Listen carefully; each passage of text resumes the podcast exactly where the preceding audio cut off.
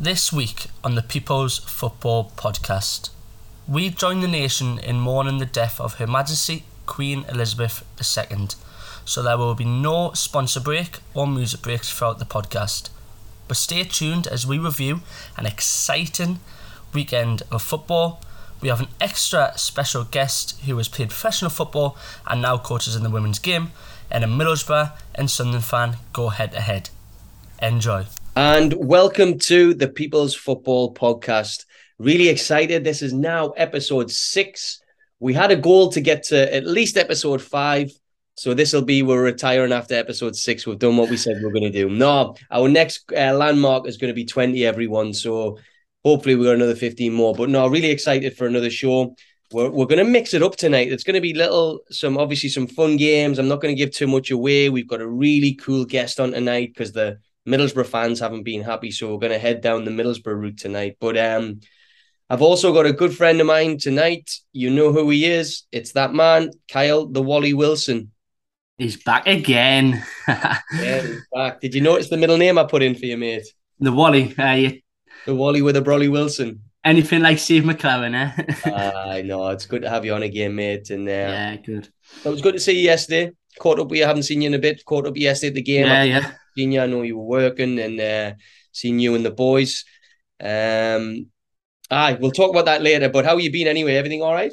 Yeah, been good. Um, it's been an absolute hectic last last week, or has it been two since we last did one because of obviously the yeah. circumstances of last last week? But moved back into me uh, uni accommodation, so back back independent. Um, me and and me and the missus have been moving everything back in, so it's been a few stressful few days, but happy to be back and ready to go with uni again, starting on Tuesday. So you're going to be balancing your your, your full time job, uni, academy work, um, you're a Calvin Klein fashion model as well, underpants model.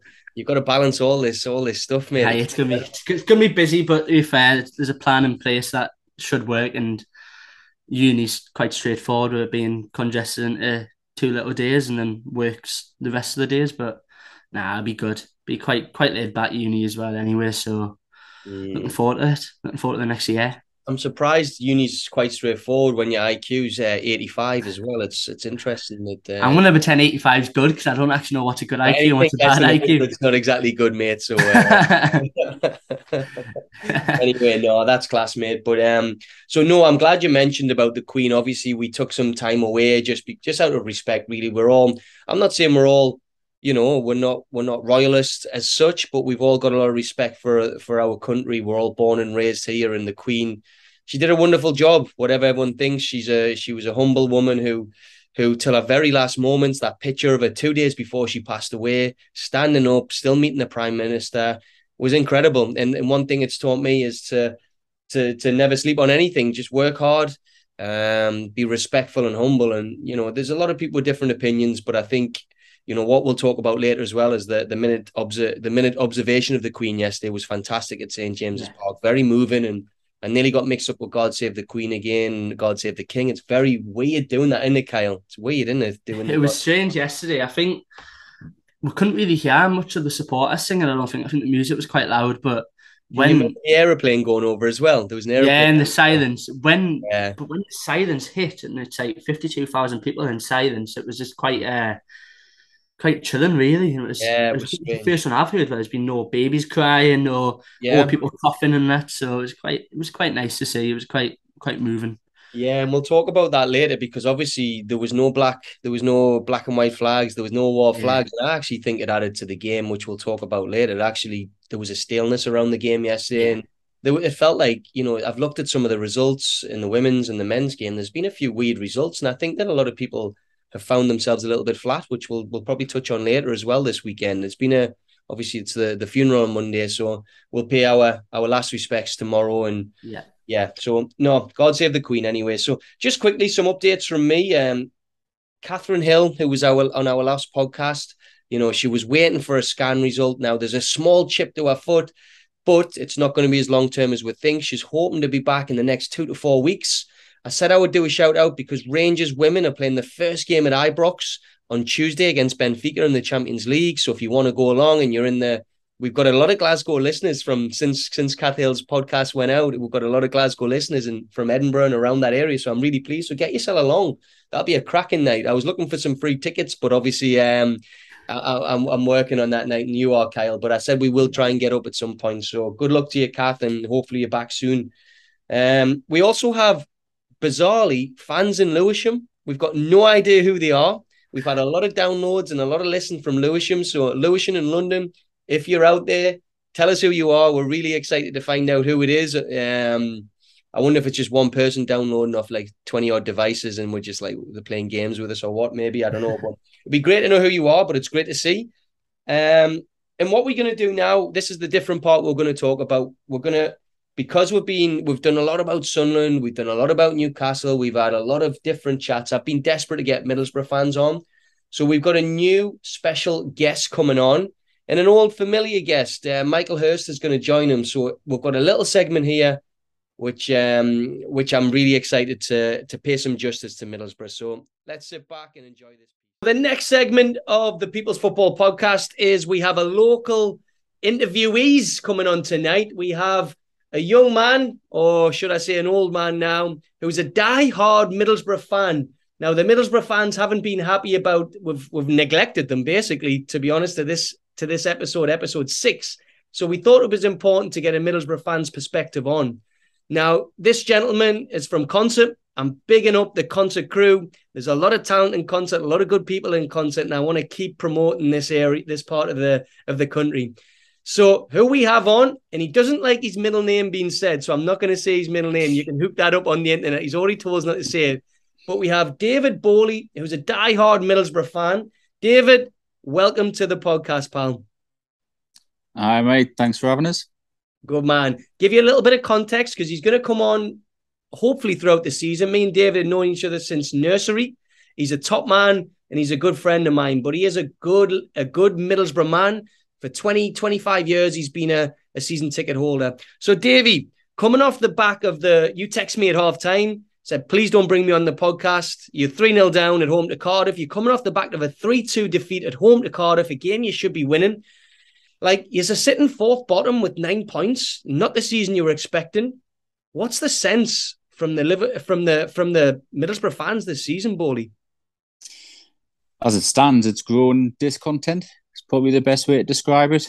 A lot of people on uh, social media starting to turn against Wilder. Mm. Not uh, not everybody. There's a there's there's a definite portion of the fans though that are starting to lose a bit of patience.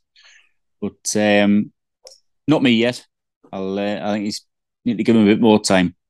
Well, you're you're very you're a police officer at heart, so you're kind of in between. You're a balancer, bully. I would like to call you. So you're a calm and collective guy, but I'm guessing not everyone's like like you. So three 0 up, three 0 down at half time against Cardiff. What what the hell's going on in the ground? What's happening there? Yeah, it it wasn't good. Um, the you know lots of boos. Difficult to know where the boos are directed at? Is it at Wilder? Is it the team? It was a lot of it was down to individual errors, and as with a lot of our games this season, we were playing quite well. Um, you know, certainly didn't think we were at risk of going three 0 down by half time. Um, but that's where we found ourselves, and as I say, you can play as well as you want. If you don't get the results, then people aren't going to be happy. So, Bowley, that's not the first time you've been two or three nil down at half time. Where's where's that coming from? What's happening there with that?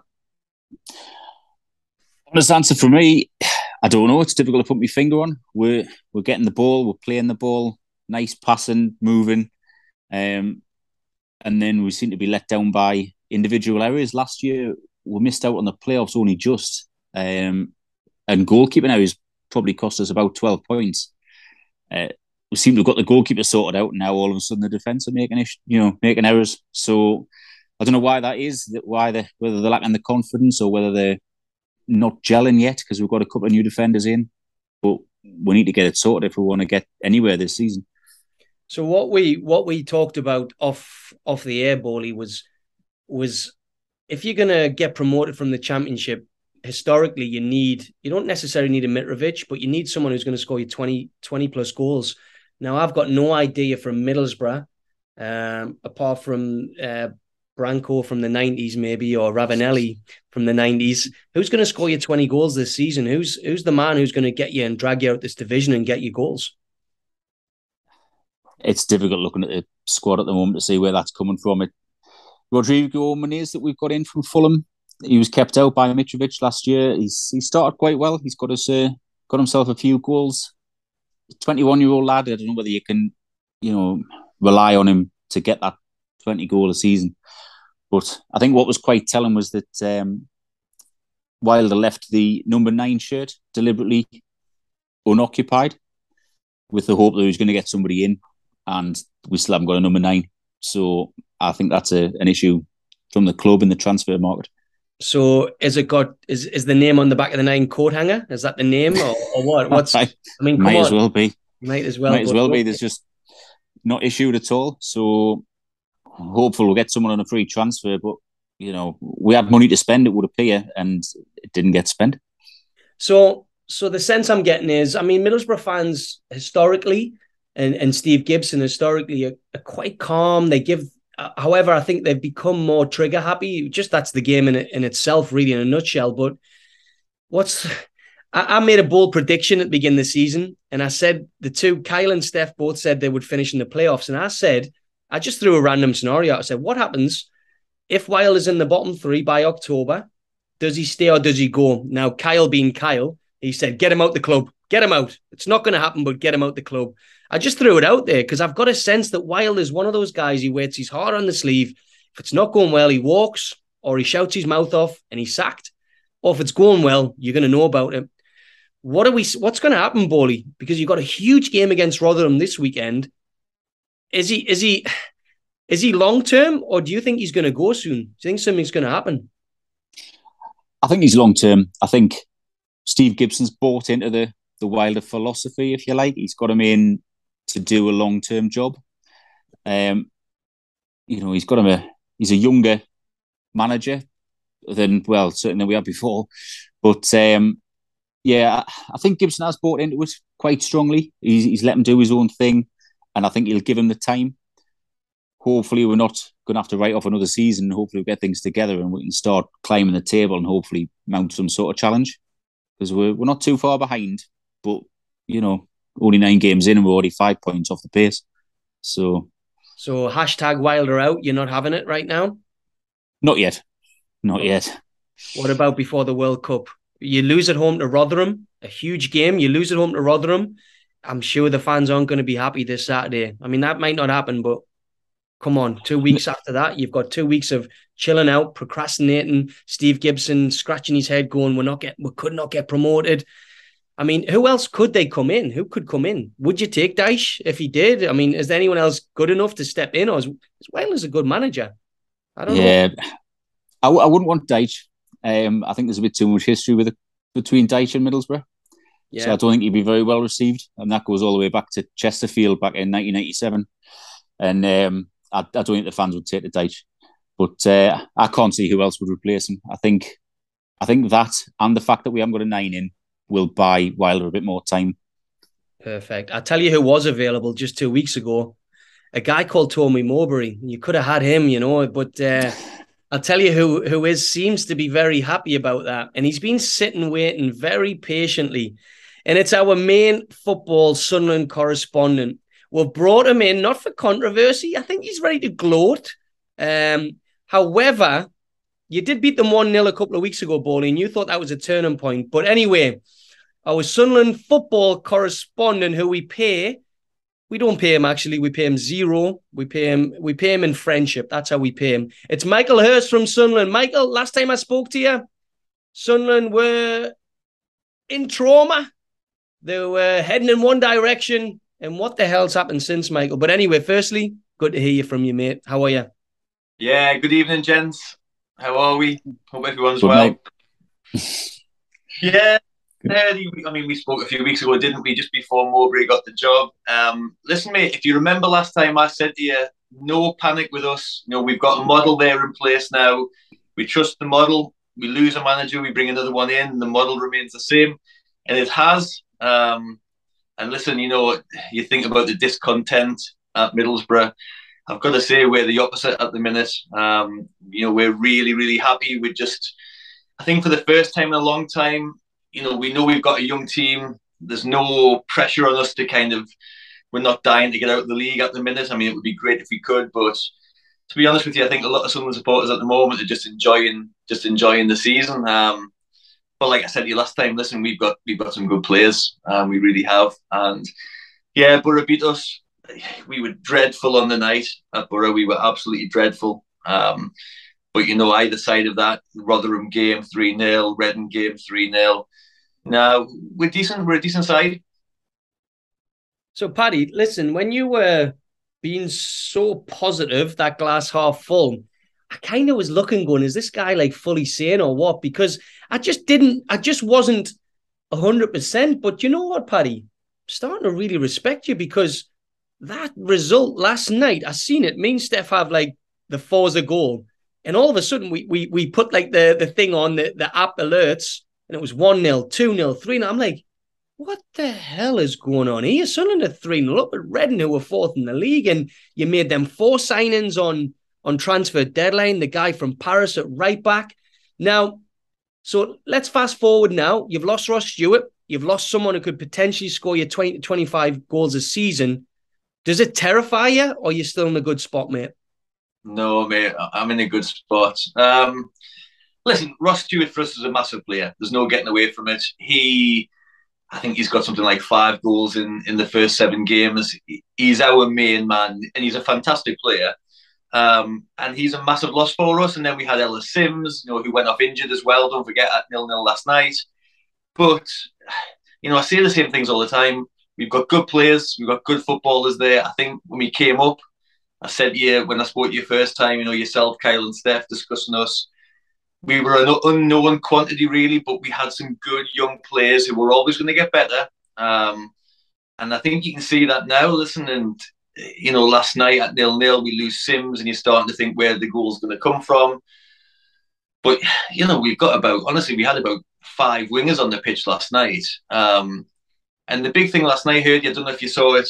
Yeah, the result was fantastic, but it was the quality. It was the quality of the goals. I don't know if you've. Here we go. Here we go. Not that that uh, one from the goal kick. That is getting. I tell you something, Paddy. You, you're going to clip that for your district boys, and any coach that wants a clip playing out from the back. It was incredible. Now, what I'll yeah. say is, I'm going to question Reading's pressing techniques. However, yeah. what a goal! Talk us through it, Paddy, because it was magic.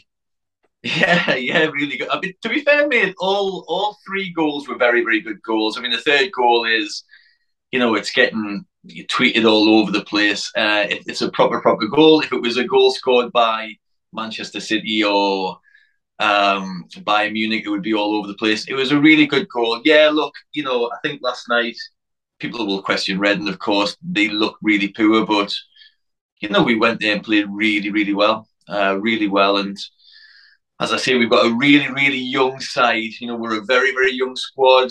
Um, we're going to have bad days like we did at Boro, but I think you know, look, if we just keep playing well, um, you know, I said you start the season. My prediction was playoffs because I thought we were that good. I thought we had some good players. Then after we lost Neil, I said, look, I think my shout here was ninth. Um, and I still think we'll be about ninth because we're a young side, but listen, we're really happy. Sunderland supporters are really happy. We're positive. We like the feel of the squad, young squad, good togetherness. Uh, Mowbray has come in and speaks really, really well. Um, so yeah, I think honestly we're just we're just happy to to have a bit of positivity for a while. It's been a long time for us. You've got to remember that we've had God seven, eight, nine, ten years now of of really difficult times. Um, you know, we know what we are, we know where we are. You know, we're not sat here kind of saying we're amazing. We know we're not, but we've got good players, we've got young players, um, we've got a model, we've got a kind of a we've got a project almost, if you like. I know it's a little bit of a cliche word, but we've got something that we can believe in. Um, and you can see that last night, no results will come. No, I, I agree. You've got a really tough game against Watford away, and Bowley will tell you 1 0 up. They ended up losing 2 1 away from home. I think the the the the thing is for for you two, it's it's kind of like you've got Boro fourth bottom, you know, Sunderland sixth. Uh, like Bowley still, Bowley, you still feel that Boro are going to finish. You know, Paddy, fair play. You're not getting too carried away. You still think you're going to get in the promotion, don't you, Bowley? Uh, I think we'll be in the mix come the end. I'm still positive. Mm-hmm. It's with every defeat, obviously, it's getting less and less positive, but I still think we'll we'll turn it around. I don't know how many turning points we need. We'll be uh, going down in circles if we keep turning all the time. But uh, but yeah, hopefully uh, hopefully it's coming. Paddy, when you played against Boro, was it Sunderland were terrible or Boro were like re- they looked a, a, promotion? Did they look a promotion outfit like from an outside looking in or not? That'd be interesting to see what Bowley says. Uh, not for me. Um, I thought we were really, really poor on the night. Um, I thought Borough were poor on. The, I thought it was a poor game. Um, you know, as poor as we were, and that's make no mistake against Boro, it's our poorest performance all season. We were still in the game. You know, we were one 0 down. We were still in the game. Um, I don't know. Listen, I'm not a Boro expert. You know, you're better off asking Bowley. But if Bowley's saying that they're going to be in the mix at the end of the season, I'd be very surprised if we're not in the mix if they are. Um, mm. But we'll see. You never know.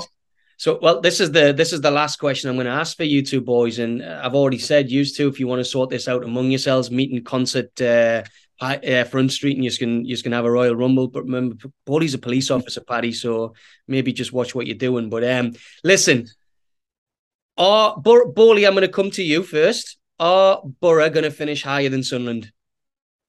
Yes. Paddy, will Sunderland finish higher than Boro? Absolutely. I think they will. so someone's going to be wrong here. Someone's wrong. Someone is really wrong. Right now, Paddy's sitting on a good pedestal. He's he, they're up there. they're in the playoffs, Bowley. You guys. I feel, I feel wrong saying it, but you think I'm so? confident.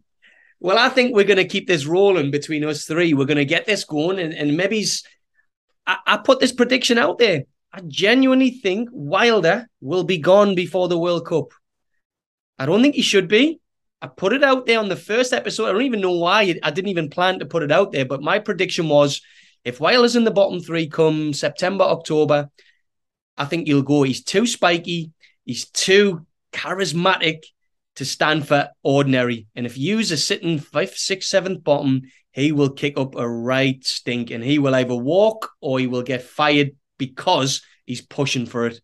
Um, that's just my prediction. However, in a month's time, we're probably use are probably sixth and Sunderland the fifteenth, and we're probably having a having a Paddy's crying and you're you're dancing on the on the rooftop. So listen, lads, it's always a pleasure. Give us your results for the weekend. So Boro versus Rotherham, Bowley. What are you going to go for? Uh, another turning point. 3 0 to Boro. Come on, oh. Boro. Up to Boro. Are they doing drug testing in the police still, Bowley? I just need to check that. That's all. Just for for for actual officers. I just need to make sure that you're still doing that. Um, Paddy, are you still there? Have I lost you? Oh. oh shit, sugar. I'm here. You're still here. I just lost you for a second. Sorry, I think it was the drug testing bit I said about Bowley being drug tested as a police officer. So he says 3 0. Paddy, um, tough match, really tough match. João Pedro's playing for Watford. They've got some good players like Watford v Sunderland.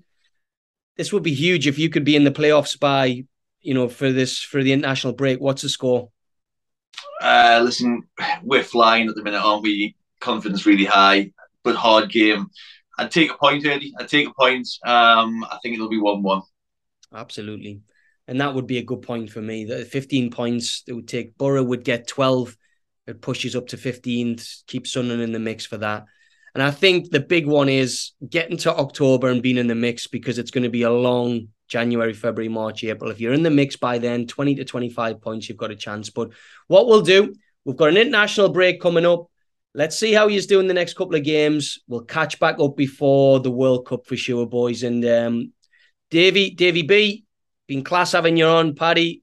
You're the voice of the of the Mackems. Bowley, you're now the voice of the Boros. So I hope you've done them proud. Uh, otherwise, you'll be getting it. You'll be getting it big time. All right. But uh, thanks, lads. And uh, thanks, we'll mate. soon. See you, boys. Yeah. Cheers. See, See you, lad. So moving on to the weekend roundup. It's been a very exciting weekend, if I'm honest. We're sitting here on a Sunday night. We've kind of waited a little bit longer to do this just to check out, you know, what the final scores would be in the men's and the women's games. So let's um what better way to do this is is always to look back on uh, with uh, with Kyle over the shockers and showstoppers of the weekend. Kyle, you got your handfuls today because you're doing all of them, the teams and the players. So good luck. Got the pressure on me. Pressure today. Big pressure. Big pressure. Okay, so I'm going to start with the teams. I'm going to start with the usual, the, the things I know, so I'm comfortable with. Um, so for the shockers, I've put down both Aston Villa and Southampton from Friday night. Like I watched, I tried watching the game, and the tried watching the game is the biggest part because it was honestly just a ball fest, mm-hmm. and it was two teams that are just not exciting. Gerrard's playing boring football. Southampton are playing boring football, and honestly, it's two teams I worry about. I think they could. They they. I know we're talking about looking down the table, but Southampton and Villa are both teams that are looking shocking. Don't excite us one bit. So do you know when you say worry? Are you like, are you are you got anxiety about Aston Villa? No, no, not anxiety about them. I'm quite, I'm quite glad to see Villa struggling. I absolutely despise them, but uh, especially that. Villa so you're not worried. You're not worried. You're not worried at all. I'm, I'm going to shout him out. The Villa Watch guy on Twitter, who's always commenting on our posts. I absolutely can't stand um, that Villa guy. So if he wants to come make an appearance, oh. feel free. You're always calling people out, mate. always. Um, for the stars of the the week, um, it was quite a hard one. Quite often there was any like unbelievable performances. I didn't want to say Tottenham because I touched on Leicester like the last podcast. Mm. So I went with Arsenal. Um, mm. They're just they, they're the only side that are going to challenge City. I think City are walking away with the league, and Arsenal like maybe the one side that could maybe stand a chance. Mm. That could, and this is me going against me word, going going against me morals of despising Arteta. Yeah, but yeah. um, I just think Arsenal looking a good side. Martinelli's exciting. Saliba's been absolutely a dream for them. Uh, he's in my team this week, which we'll touch on later. Mm. But uh, he's been unbelievable for centre half, hasn't he? What happened to Odegaard? He wasn't. He got zero points today. Where was he today? What happened? I was gutted. I don't know. I didn't. I didn't see the game. I've, I've seen the highlights on Sky Sports YouTube. Yeah. Um, I, thought, I thought he was a guaranteed start every week, and he it said he didn't get zero points. So I don't even know if he was on the bench. So I'm I'm foaming about that. I'm foaming about that because he's, he's he's my top man of the season. But a 3 0 win, eh? That was um, impressive. Comfortable as well. That's a, that's a bit of a good result, after especially after Brentford have, have beaten some teams at home. They're, they're hard at the that's yeah, yeah. the tough team to beat. So fair that's enough. Four, four mm. past United, didn't they, at the start of the season? Yeah. So and then you had the five, obviously last week as well. Obviously, Arsenal had to bounce back as well after getting beat, beat by United. Uh, what was a three one and didn't look great. They got done on the counter a couple of times. So it's perfect response, isn't it? Really. Yeah, good on them. So I'm going to take out my comfort zone now and go into Steph's job. But yeah. I've got two stars and two shockers for my players. The first one is Heung-min Son. Mm. I'm going to go nice with him and say he, he impressed me. Obviously, he scored a hat trick. He's finally got in the score sheet, but it was the one week I took him out my team. Oh, I took him out my team. team. My God, he goes and scores a hat trick. What were the chances? Um, but you know what? You know how good he is. You know he's got that a goal in him. So hopefully he just hits the ground running now, and we'll see a bit more of an exciting Tottenham instead of the one no two nils. Yeah. And the second star, second star of the week is for his substitute appearance today at the age of 15. Sorry if I get his name wrong. Ethan Nwaneri. If I, I'm not sure if I've got that right, mm. but a quick one for you. He was born in 2007. Can you think of anything that's older than what Ethan is? Um, Kyle Wilson, number one. yeah, for once. Um, my Honda Jazz that I just bought. It's a 2005 for a thousand pound. And anything else that I own, uh, probably a jumper upstairs, which was from Calvin Klein from like 1999 or something. yeah, there's plenty of things that I know. yeah, so I've wrote down five things. I'm going to start with the first one I wrote down. So Netflix is 10 years older than him. Mm-hmm. Have you seen the movie Superbad? I was in it. McLovin, were you? You, were you McLovin? Were you McLovin? I was, I was McLovin. so Superbad that was brought out in the same year that Ethan was wow. born. Okay, good film. GTA oh. Vice City. Yeah. The very first Call of Duty Modern Warfare. Okay. And this is one that shocked me. So Ethan wasn't born when the Emirates opened. Okay. Wow. The stadium is older than him. And what's the point of all these facts, Kyle? I just want to prove how young he is. so I was trying to catch people off guard. nah, good crack, good crack, mate. but um, I'm going to move on to my shockers without, without uh, reaction to that.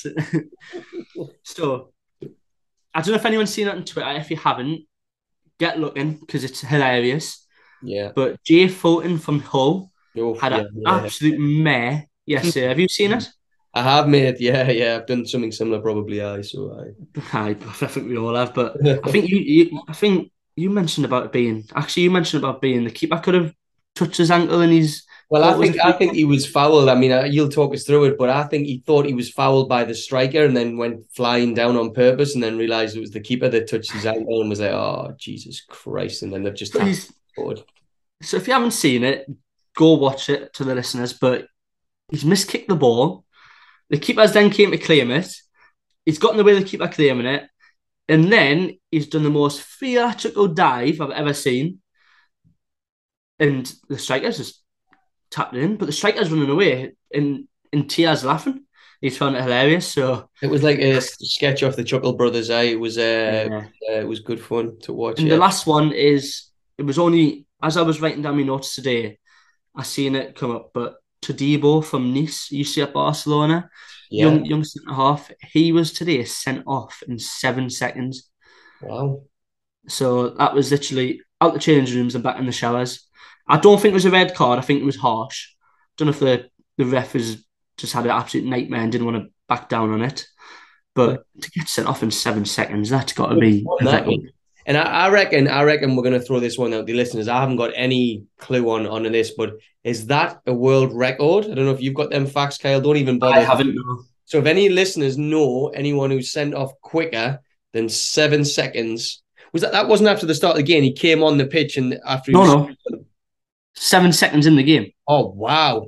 What what so the hell in the game from kick off. The um, who were the? Was it Angers, I think. Yeah. on the counter attack, uh, well, off kick off, they went forward, and the players just running through on goal, and he just stuck his leg out and tripped him Oh. up, and he was deemed as last man, but it wasn't a red card. It was a yellow, but Well, seven seconds in the game. It can beat seven seconds, even if a listener's been sent off in se- after seven seconds. Even Vinnie Jones, I don't think got well, he got booked, didn't he, when he did that two footer on in the in the final.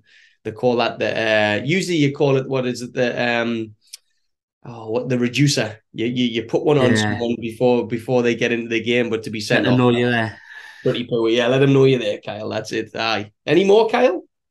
And no, so that, that's my six. I went a little bit far there, but Yeah, you got I had to take excited there, didn't you? You got excited. Steph won't be happy Yeah. with that. So I'm going to do a few like random shout outs here, if that's all right, Kyle. Are you okay yeah, with that's that? absolutely spot on. Oh, you're a good lad. You, thank you. I All right, let you so-. So just a, just a few personal ones first. It's um my nephew JJ Herdman was called up to the New Zealand under 19s national team squad. He scored his first goal. Well done, son. Um, some two young females who I used to coach in Canada, New Brunswick, s- starting off in their rookie year. And Megan Cole got um, player of the game and scored one of the best goals, 28 yards out into the top bins off the bar and in, and got player of the match, uh, two goals for um, the University of St. FX. And Chloe Dwaron got the only goal in a 1 0 win. Now, these are two girls who to keep an eye out of in Canada who have been really pushing to to potentially play at a higher level and you know and, and to make it as pros. So to both be doing that in the rookie years, not really a thing. So well done to the two girls. In the women's game, so I'm going to shout out um, a couple of performances in the women's game. Durham got their first win. Um, they won 3 1 today. Well done. Um, Durham Cestria, you know, um, got a goal. Like shout out, yeah, Kyle's sister Ella, who scored a one in top bins. She's on a goal scoring run. So well done, Ella Wilson. We're going to bring her on the show at some time. 4 0 away to Bradford, which is a good result, eh? Um, and then at um, Liverpool, uh, the women's team beat. Now, this was Kyle's shout for the surprise of the season. Beat Yeah. Chelsea, the reigning champions. What a result that is. Two penalties, but to beat Chelsea on the first game of the season, well done, Liverpool. Aston Villa women won 4 3 at home to Man City, and they played. I think they might have played. I might be wrong at Villa Park today. So it just shows you it's like such a the, the women's game is really tightening up and it's starting to get really exciting. So I just wanted to do a few random shout outs from me. Not really shockers or showstoppers, just really up and down weekend. And um, also, I forgot to say, Sheffield United women in the championship won 8 0. That's wow. a record, I think, in, in that division. So crazy stuff this weekend. So, Kyle, let's move on. Move on. I know how frustrated we were with Newcastle yesterday. We're Newcastle fans, but um, what what are your thoughts, Kyle, on the Newcastle game yesterday? It was a it was a hard one coming home. Um, obviously one winning seven. You're looking at it and you're going, that's not that's not good. Like you you are beginning to get worried. Yeah. But you're also looking at it's also one loss in seven.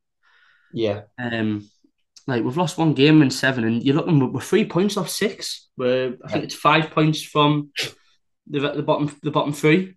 Yeah, so we are closer to six than the bottom three. So maybe the worry has left me a little bit this morning when I woke up. But yesterday I was my head was burning. It was a bit frazzled. It was I was just working out what's what's going wrong. But we just missed that. We missed that cutting edge yesterday, and yeah, I thought like the performance. We are dominating games, but we just can't seem to break teams down and there was a few times where we've got down the flanks and we haven't put crosses in. Isak stood there ready to move, or he's moved and he's been turned down. Um, for Bruno, having Bruno back, you just you see the difference. Yeah. Um, Willock, he he was about yesterday. Mm. Just to, and we need to see him attacking the box a bit more. Yeah. I think, and the composure in the box is just for, for everyone is just is gone. It seems like every time we get in there, we're panicking. I know, I know, we hit the post twice. We have had chances. I've got a stat here of that it was 21 corners we've had in the last two games. Wow. Yeah. And we haven't scored. We close or any of them, have we either? No, we've got quite a big squad as well. You've got Dan Burn, Botman, yeah. Fabian Schär, Isak. Joe haven't even, yeah, Joelinton, Chris Wood. We all we always seem to get good connection on them though, Kyle. We always seem yeah. to get the first contact. Do you know what I mean? And that's what that's one of the golden rules: get first contact on a corner, and after that, you've got a chance. But they always seem to head over the bar or why? Yeah, ah, yeah. It's just keep coming something, um, something's off. But yeah, so yeah, you were you were frustrated, would you? Frustrated, but I think now after I woke up this morning a bit, feeling a bit better, I think yeah, it isn't as bad as people are making it out. We are we have only lost one game at Liverpool that we should have drew. Yeah, if not one. So there's not that much to worry about. I don't think. I think no, so so I guess two games. Me and you kind of had our WhatsApp was a was a was a buzz last night, wasn't it? We were banging yeah. backwards and forwards, and we'll keep that personal. The things we talk about for sure on there, but we were we were, we were frustrated yesterday more because we're not used to it, and we're not used to dominating games. So I'm going to throw out some stats because I had to I had to get some stats just to kind of keep myself calm and, and, and calculated. So we had 72% possession yesterday. Wow. We dominated their half. We had 15 shots. Now, only seven or eight on target. Now, I looked at some of the overall pictures of the season. So XG is super important, Kyle. With expected XG, where do you think we would be in the league with XG? What is at the end of the season? Yes. No, now. So after seven games, what is the league table for XG? Where do you think Newcastle stand in XG? Just a guess. Expected goals. Not how many, just which. Is it middle, bottom, high? I'd probably say middle. So 10? Pushing on high. Yeah, yeah. 10th, 9th. So expected goals would have a six in the league. Yeah. So we are expected to score six. So we are the sixth best team in X- XG. Now, expected points so how many points should we have had from the XG, from attacks, defense, dominating? Where do you think we would sit on that? Without even thinking about VAR, I'm going to go with probably fifth or even fourth. So it doesn't really take into account VAR, like uh, you know, expected. Oh, okay. It's more around you dominating a player and goal scoring opportunities. Clay well, it's got to be high still. It's got to be about six, six or seventh. Yeah, so seventh. So that yeah. puts it into perspective. And if you look what's above, it's all the teams you would expect: City, like yeah. Tottenham, Arsenal. So there's something around. We're creating chances. We're actually expected. We're actually dominating games now, like top six, seven. Yeah. But but we're still playing and we still look like a team that's going to finish nine to 14, right? So just to just to talk about someone, the one that probably brought up, and he didn't really, you know, he scored a penalty, and I was really pleased that he scored that penalty because give us give us your lowdown on Isak. You know, 62 million. He didn't ask for that that that price tag. Yeah. He's three games in for God's sake. So we're not going to get stressed. But what do you what did you think yesterday? I think against Palace and Liverpool, I thought his movement was good. Mhm. I thought he had a bit more of a threat in behind than we've probably seen for a while, which was a big positive. I think yesterday was a different type of game. Bournemouth had no space in behind, but some of his movement was good, and I think it, he was getting turned down a bit by Trippier, Bruno's, and maybe it was just the movement was wrong. Maybe it was a bit late. Mm. Maybe it was too early. Maybe it was in the offside. But I think it's just a frustrating as the game went on, his frustrations begin to show a little bit. And I think there's one point in the game and Trippier and Isak were both having a little bit of a, a little talk about Isak was saying just just cross the ball, just put the ball in the box. I'm standing here waiting. Um, so I just I think he, I seen it was Paddy Power taking the the mick out of Newcastle, but they were saying like it would be good if if Newcastle would actually give their 62 million pound striker the ball and So not just turn him down. I I seen that as well, you know. So Yeah. I'm, I'm going to give you like a real nuanced kind of 50-50 here. So there's two ways you look in this. Either Isak is above the level of the wide players and midfielders, or Yeah. I'll, I'll tell you now, there was a couple of times the midfielders were frustrated with him because he wasn't coming and showing off the front. His runs were across defenders and in behind. Now, Brentford, um, Bournemouth's line was pretty much close to the 18 yard box. So he's going to personally. So I seen this. The first game for him was a dream. Fast Liverpool high line, space in behind. Yeah. One thing you've got to do in the in the in the Premier League doesn't matter who the hell you are, whether you're Aguero, whether you're you're Henry, whether you've been Shearer, whether you're Kane. The best strikers, Haaland, they can come off the front and they can link the play. And Yeah, so- twice, twice he came off the front, Kyle. It bounced Yeah. off his knee and went over his head. And then he went hiding a little bit, Kyle. He hid, he Yeah. kind of made them runs. So Almiron was driving inside, looking for him. No, no Isak. Um, Joelinton head up, bump, no Isak. But what happened was no Isak. Joe Linton would put his head down, then Yeah. Isak would show. So it's I was really frustrated, but then I'm like, either he's just adapting and the players don't know. Yeah, they don't know how to how to play with him right now, which is normal, right? Uh, it was a it was a hard one, I think, because when, when I watched his clips from when he was at Real Sociedad and at Spain, Mm. he creates a lot of chances for himself by dropping deep and driving at the defence. Is that wide? Was that from a central position or wide? He was drifting quite wide. Um, So so do you think it's been so where's the disconnect there? Is it is it is it Eddie and Jason saying, listen, stay focally, you occupy defenders, let out because if you notice, Almiron and Fraser were inverted in, right? yeah, They yeah, really close to him, which I think was frustrating him because they were almost cutting off his angles at times. So Yeah, yeah. was high, Trippier was high. So what, what do you think? Do you think he's instructed to play a certain way, and that's kind of taking away his clarity, and he's it's disrupting him so he can only run one way, or do you think it's what what is it? I don't know. We can't answer it. We're three games in, but no, I've been I've had a couple of games where I'm like, oof, this he needs to show a bit more to the ball. yeah. I've I've been impressed with him. I think I think I see.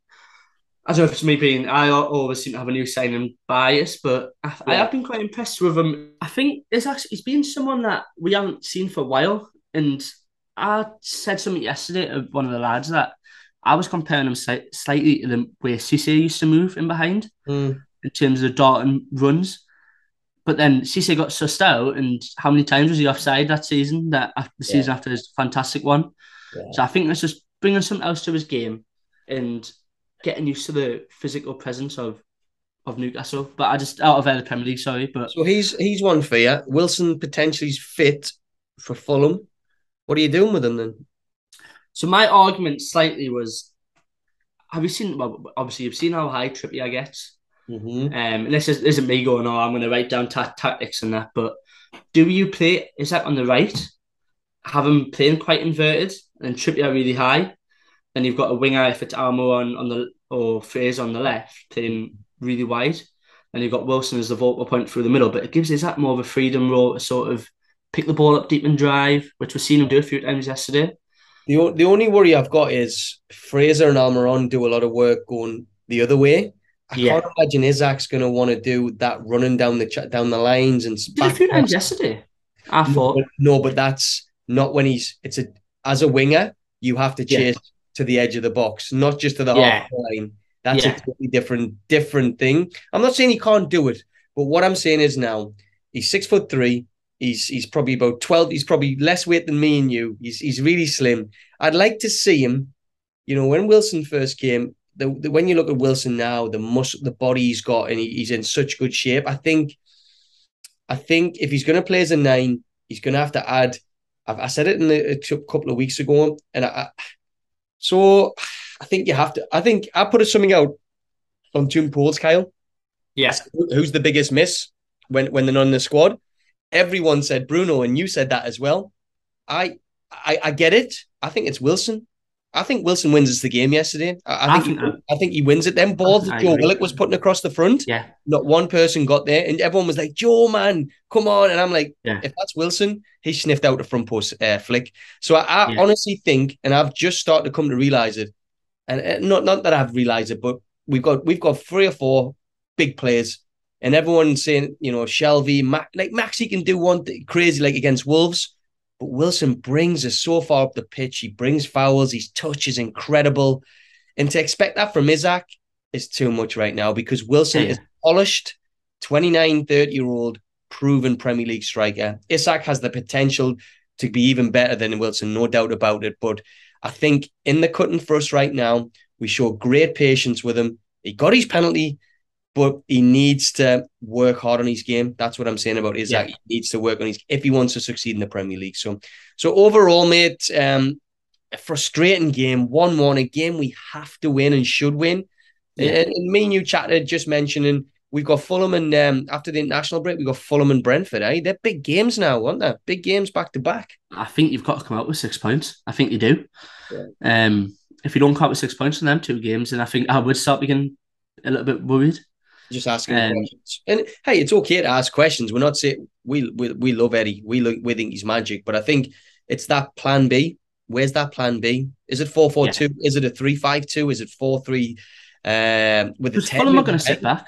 Oh, well, Mitrovic will be he'll be wanting to score Yeah. against this Kyle, and, and, and no doubt Ivan Toney. So they've got Toney Yeah. and Mitro who'll be both wanting to prove points against us. So tough games coming up anyway. Tough games, but no, I'm um, I'm still hopeful. I'm still excited. I So think, I. I think top eight. I think defensively we we look hard. We look we look Yeah. solid at the back, which has not been always us. So so anyway, we we we I went for three one.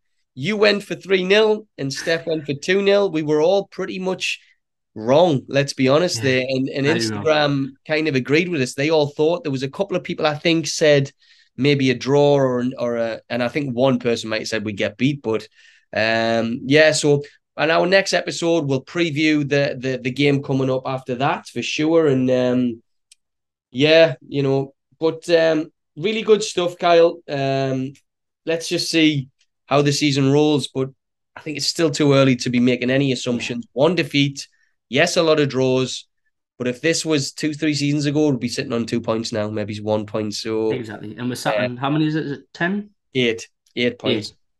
Yeah, you're worried again, aren't you? Bloody hell. nah, it's all right. Well, you're talking about seven games in. Like, I still think, I still think we could push the top eight. Like, Yeah. and I think there's you get Maximin, you get Wilson, and I think Shelvey. You get Shelvey back on that side. Uh, Bruno can play higher, which yeah. way he played last year and played a lot better last year. So I think there's a big possibility that Elliot Anderson, he, he was injured yesterday. That was I think that was a Yeah. game could have come on and maybe done something. I'm Even desperate started, yeah. come in. I'm desperate. So fingers crossed. All right, Kyle. But um, listen, we're going to move on to the next section now. Really good little uh, section there. We're going to move on to Yeah. the special guest. Yeah. So now to our special guest, we have a man who was born and raised in Middlesbrough. He represented England under 21s. He played for his hometown, moved on to Sheffield, Cardiff, became a legend in Cardiff for a goal he scored, which we'll talk about later, hopefully. And he's now the Boro women's manager. So he's almost come full cycle and done pretty much everything that uh, a Boro lad might dream to do. I'm never we'll get into that later about the Boro women. But what I'm going to do is I'm introduce, I would say, a legend in Boro, in Cardiff especially, Andy Campbell. Welcome aboard, Andy. Great to have you on. Hello. Martin. Thank you very much for having me, mate. Looking forward to it. So, Andy, you're someone who I wanted on anyway. But the fact of the matter is, we're five, six episodes in, and we've talked about Newcastle a hell of a lot. We've talked about Sunderland a bit. Well, we're getting peppered because we needed a Boro, a Boro angle. So you're a, a Boro man through and through. So take us back to your affiliation to when it first started. Your love in with with Middlesbrough, really. Oh, listen, man. I've been uh, I've been a Boro fan still. I'm 43 years. You know, I first went to watch the games with my dad at Ayresome Park with my brother, and um, watching the likes of Bernie Slaven and Gary Pallister, um, Gary Gale, um, Tony Mowbray, um, just absolute heroes of mine. And, and and now to go full circle, like you said, and to be friends with these guys now, and to and to link with them up at the game and see them on a weekly basis is, is amazing because you know, I mean, as a as a young boy going to watch Ayresome Park, you know, I mean, like like everyone does at their old old stadiums, it adds such a, an atmosphere and. Um, had so many dreams and aspirations that I wanted to score at Ayresome Park. I wanted to wear that red shirt. I wanted to play at the Holgate end. I wanted to do all these things, and and probably my only regret in my life is I didn't end up getting to do that because obviously with the moving to the Riverside and you know what I mean it would have it would have been my dad's dream and my granddad's dream to watch me play at Ayresome Park. But uh, listen, got no regrets. Um, football, playing for Middlesbrough from Middlesbrough, I think it means so much. You know, I mean to a local local lad um, to play for your hometown club. It, it, doesn't get any better. Um, you know what I mean? I had one dream when I left school was to was to wear that red shirt, and uh, when I got it. It was just a, it was like it was like a drug. I wanted more of it. I got so excited to to get the feel of it, and I, I, I just didn't want it to end. No, I can imagine, and uh, you scored some good goals there as well. But what happened at um in the youth? You were you in the academy there? Just to run us through that, were you in the academy and came up? Yeah, yeah. Well, I, I first uh, I first signed at fourteen, signed schoolboy forms back then. So it was, um, and then we went into YTS at sixteen. So a little bit like a scholarship. So I signed a two year YTS and. Um, and my first year really took off. Um, I ended up playing for the reserves quite a lot. I played for the youth team as well on, on, a, on a weekend, and then I got my opportunity and made my debut uh, towards the end of the season, just just before I turned seventeen, um, in the first team. So when I turned seventeen, I, the, the, manager offered me a pro contract, so I, I ended up only doing one year white. Yes, I still kept going with my jobs and and, and, and changing where I got changed. So nothing changed in my in my day to day life. It was just. Uh, um, a, a, couple of hundred pound a week pay rise, which was nice. Um, but yeah. um, having that stature of playing in the first team and just, I just wanted it more. You know, I, I wanted not to stand still, especially as a young kid. When you get that opportunity to play in front of a stadium, is is something special and, and a crowd, and you want to do it again because when you're playing against reserve games, youth team games, there's, there's probably only family and friends there who, who go and watch. So when you get an opportunity to play in, in a crowd on a proper stadium, you, you want more and more. So, so you obviously uh, you broke in quite early, but then you kind of went out on loan quite a lot, didn't you? Tell us about that little period of your life. Was that tough, or was it always was it always in your mind? I'm doing this to get better to come back to Boro, or were you ready to go and spread your wings? What was what was going on in that period, Andy? Um, well, the manager sold it to me that it was just to go and get experience, go and uh, go and play men's football, go and go and get fit, go and just go and learn my trade. Um, and I, I, believed in it. I believed that the, the process was there to educate me. So I went to um, Sheffield United under Steve Bruce, which is Brian Robson's good friend at, at United. Um, I went to Bolton Wanderers, Sam Allardyce, another good friend of. So I, I seem to follow his good friends around. I played for some very good managers um, on loan, and it, it, it, gave me a real, real good upbringing. And in terms of when I came back, I went straight in the team. So it was like I, I believed in the process. And then when the process came around, and I went back to Middlesbrough, I went straight in, and it was it was pleasing because um, instead of playing just against 16, 17, 18 year olds week in, week out, I was playing against men in front of stadiums and, and against good good sides and playing for big teams as well. So it's it's for me. I, I really do like the system. Um, I know now teams and players drop down probably Premier League all the way down to a conference or, or National League, whatever it is now. But it's you know what I mean. For me to, to drop into the Championship uh, a couple of times was uh, was was real good experience, and it, it put me in good stead for where I where I wanted to be, where I needed to be. Uh, because I think any lower at the time probably would have felt as though it was a negative step for me as a, as a, as a footballer. But it, playing for those kind of caliber of managers who had aspirations themselves to be top top managers, and obviously it, it, in the future, a few years down the line, they both ended up or still are uh, both very good managers.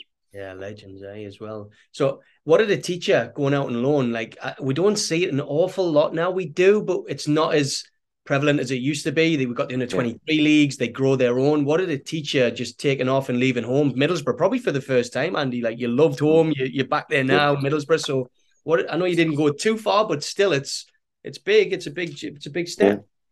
Yeah. It taught me uh, it taught me how to look after myself. It taught me how to um, be a proper footballer. You know, I've been a, I've been a young player, so always being the youngest in the group. Uh, when now I'm, I'm, I'm classed as a as a proper footballer, professional footballer, and it, taught me how to handle myself. It when I came back, I handled myself a little bit differently. I wasn't arrogant or confident with it, but I, I had the belief that that I didn't want to stand still anymore. I got the taste, and I just wanted more. And it it was just it, it just made me hungry to want to uh, to want to play more games. And when I came back, and I, and I did play, and then obviously I came back out of the side, and then I went to go and see the manager myself about going again. But obviously, I, I, I wasn't able to go back to Sheffield United due to uh, at the time a three month um, maximum period because you couldn't go for six months of a season back then. So then I had to go to a, to Bolton Wanderers. So it was a it was just a different thing, and it was it, it was it was a great experience. I'm so glad that I that I sampled it. And and when lads asked me um, what was it like, would you do it again? For me, for my football education, it was it was the best decision that I made. Mm. Certainly.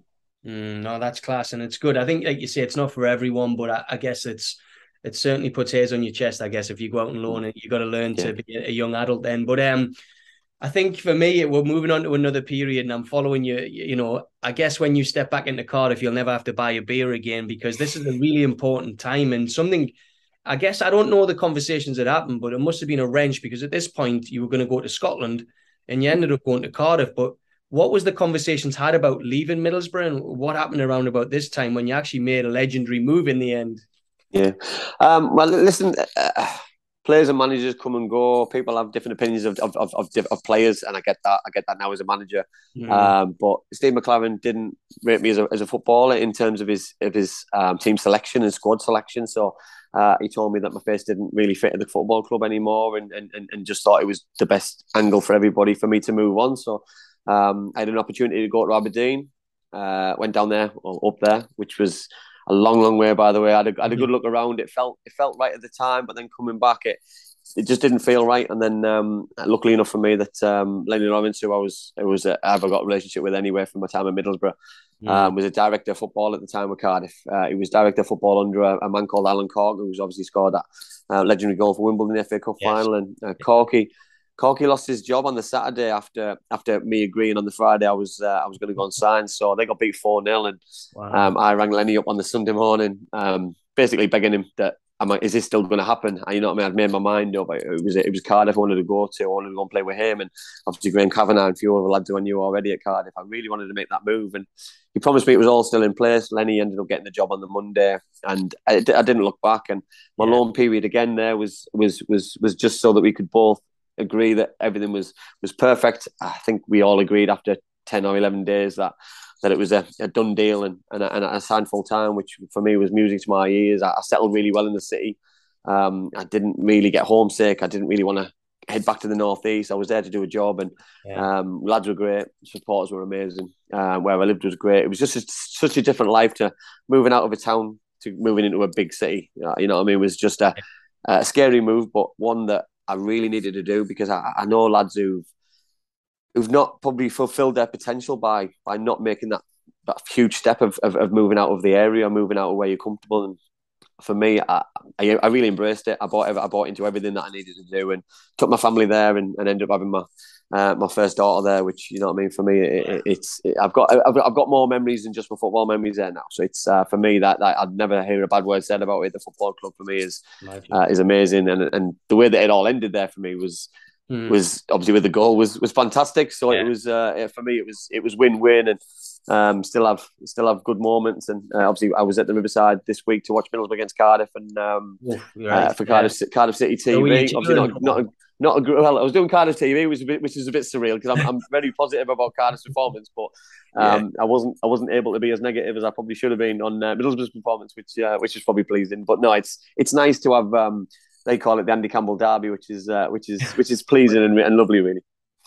So, so I'm gonna. I'm, you've kind of, uh, you've kind of done yourself a disservice there by your goal because it was such an important goal. But taking you back, that was for a million pound transfer, wasn't it? That back in the yeah. day, which was big, yeah, it was. was yeah, big, it was. Yeah, listen, it, it was huge. Yeah, and I think. um I don't think you realise at the time that Cardiff were, were, were spending lots of cash. They were mm. they were taking a risk because they they were they just come out of League Two, um, went into League One. They were they were they were they were struggling the year that I signed. You know what I mean? But we got in the playoffs. We just missed out in the playoff semi final against um, against uh, Stoke City, uh, which was disappointing. But the following year, we, we we struggled again. We were we were doing all right, and then we ended up managed to get in the playoffs again. But the squad we had, we should have won the league ten times over. Um, yeah. We got in the playoffs and.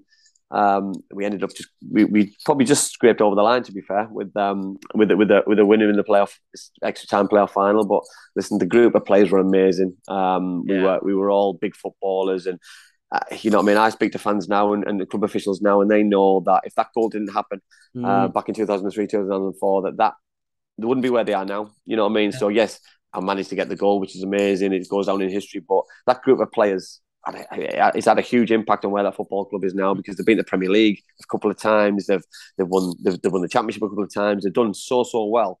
But if they didn't get out that league that year, I would have I would have really uh, worried about players because I hear things. I knew all the lads were, were wanting to get the Premier League. They wanted to get the Championship, and I think there might have been a, a good exodus if we hadn't got promoted that uh, that season. Wow, you had Robbie Earnshaw as well. He, you know, it was you and him battling for that position. Good little player, yeah. one cracking little player. Mm. But no, it's crazy to think the fine lines in football, mate. That you score that goal and you've literally gone down as a legend there, and you you, you mm. know it's it's just crazy, isn't it? But it's it's yeah. magical, and that your connection. I've I've moved away from home, and it's you're right. It's something around. I had my son in, in Canada, and I've got a connection to this town that I should never have a connection with. I, I've got only lived there two years, but I fell in love with the place, and it's probably similar to you. You go back to Cardiff, probably. I'm guessing you vi- you try to visit often, or you go down, yeah. and the people love you there. So no, I think I think that's great. So listen, I'm not going to skip your career after that, but you you had such a good career, 250 odd games, 50 odd goals, like such a and the super important one, which you'll go down in history in Cardiff. And Middlesbrough fans will know who you are, and you you had such a long and good career, and you've also played in the Northern League, managing the Northern League.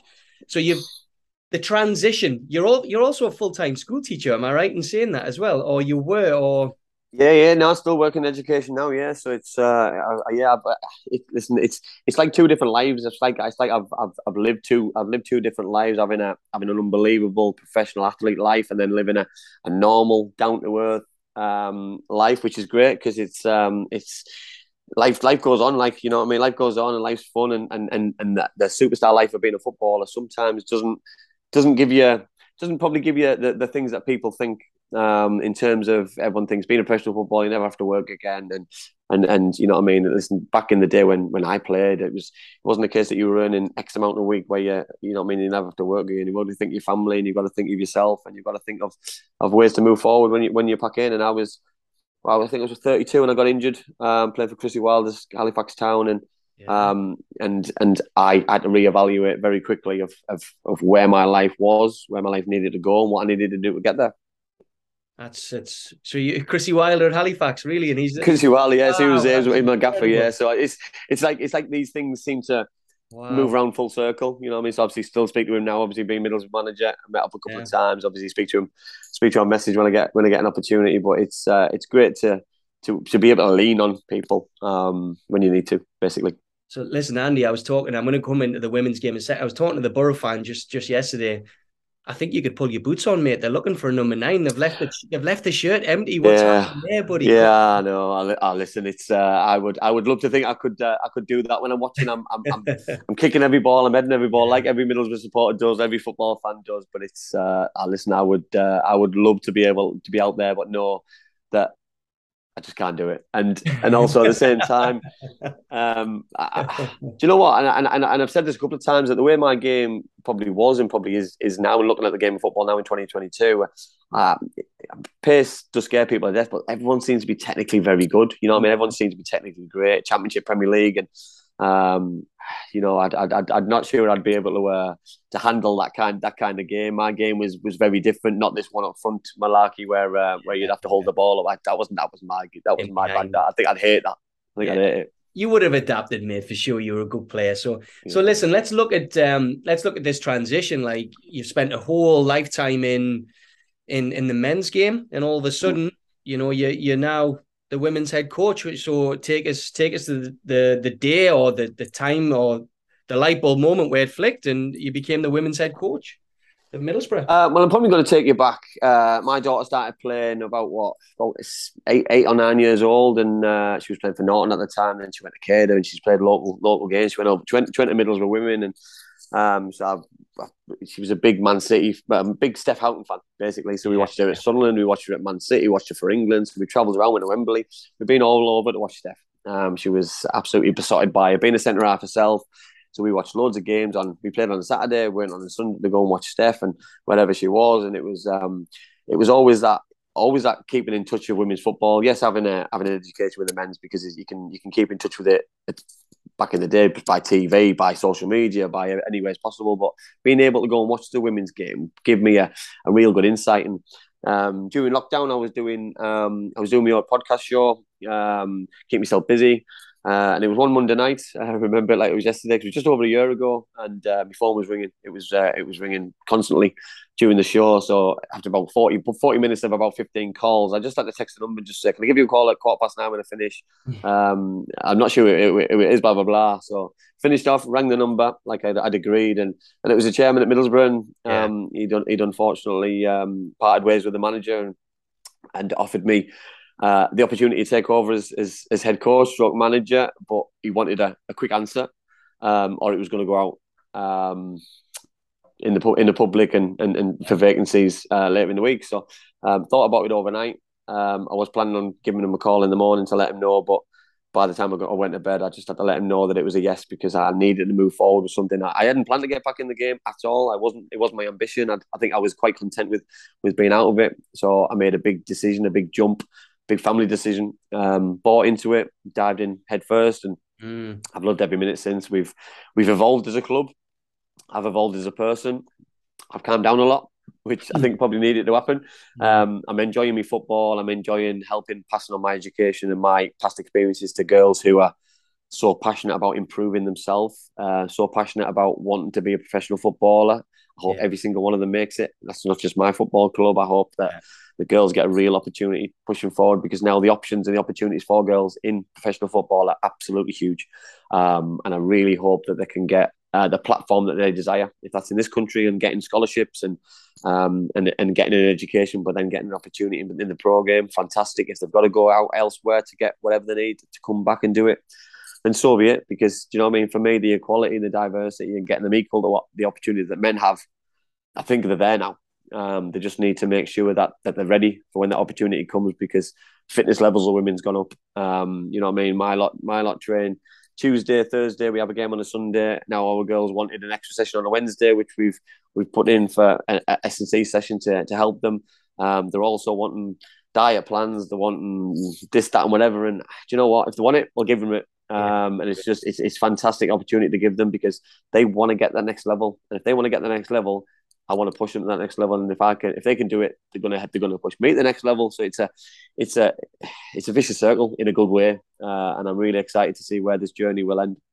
I think that's I think what I've what I've seen from the outside looking in is how passionate you are about it. You seem to have took to it really well, and it is it is um it's one thing that I'll say is I can see you there for a long time, and I can see you taking this club potentially back up in them divisions, but also hopefully into when they go full time at some point, or moving together with yeah. the club because that's what a lot of clubs are doing. But um, what is it? What is it that you enjoy the most about coaching with the with the ladies or the girls? What is it? What is it that gets you out of bed and drives you now? What is it that's pushing you?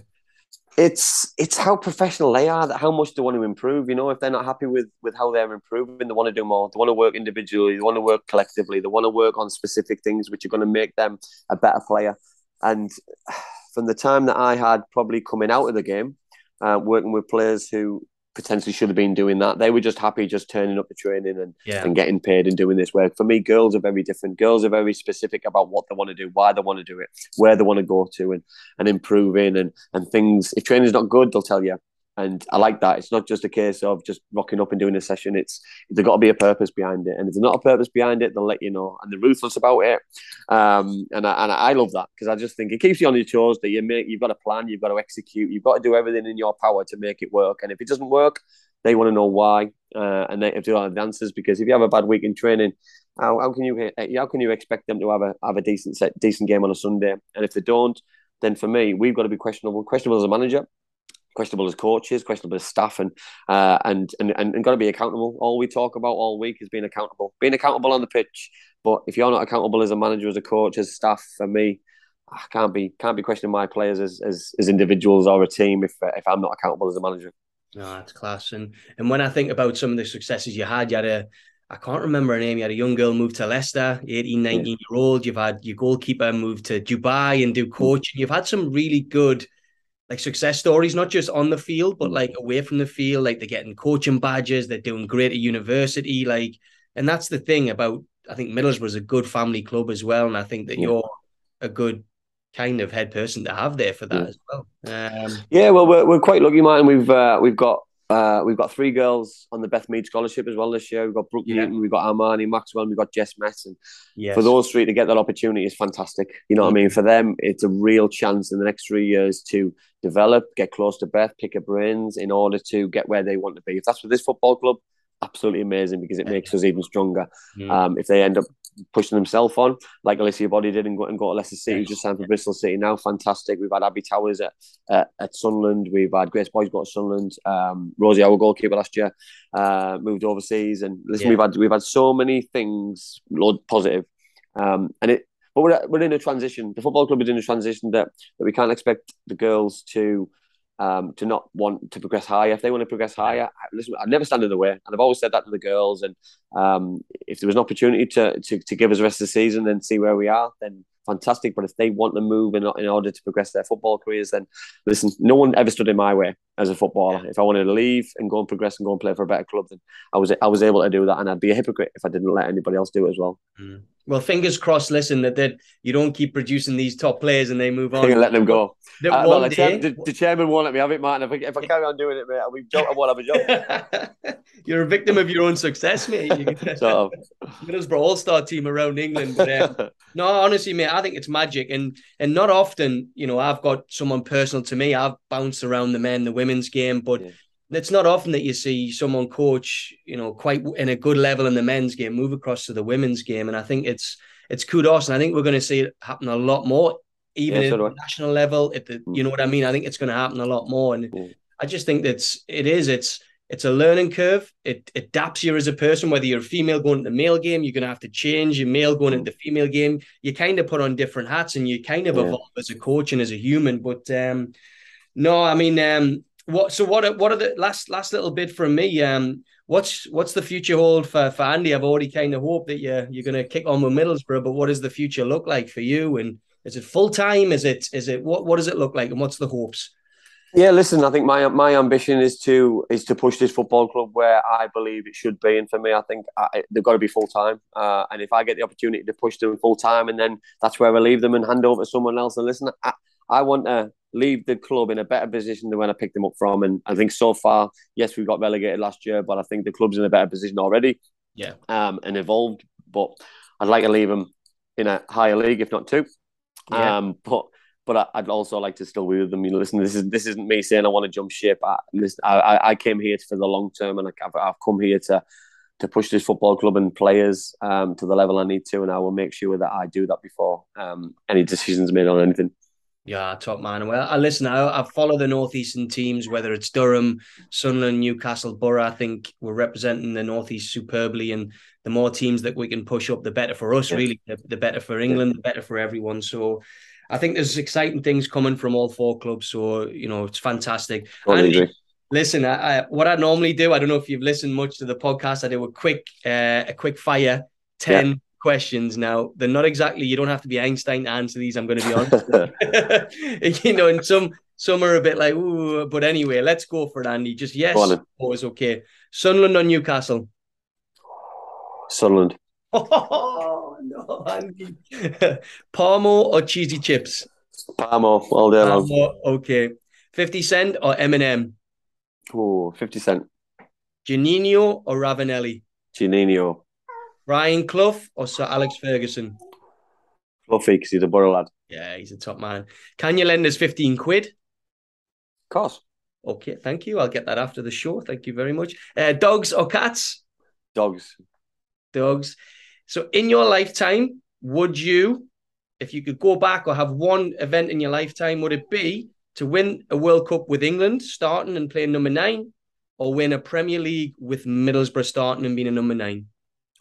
I'm a very proud. I'm a very proud Englishman, but Middlesbrough all Yeah. day long. That's a perfect one. Who's the bigger club, Newcastle, Liverpool? Liverpool. Oh, Andy, man, I always finish on that one as well.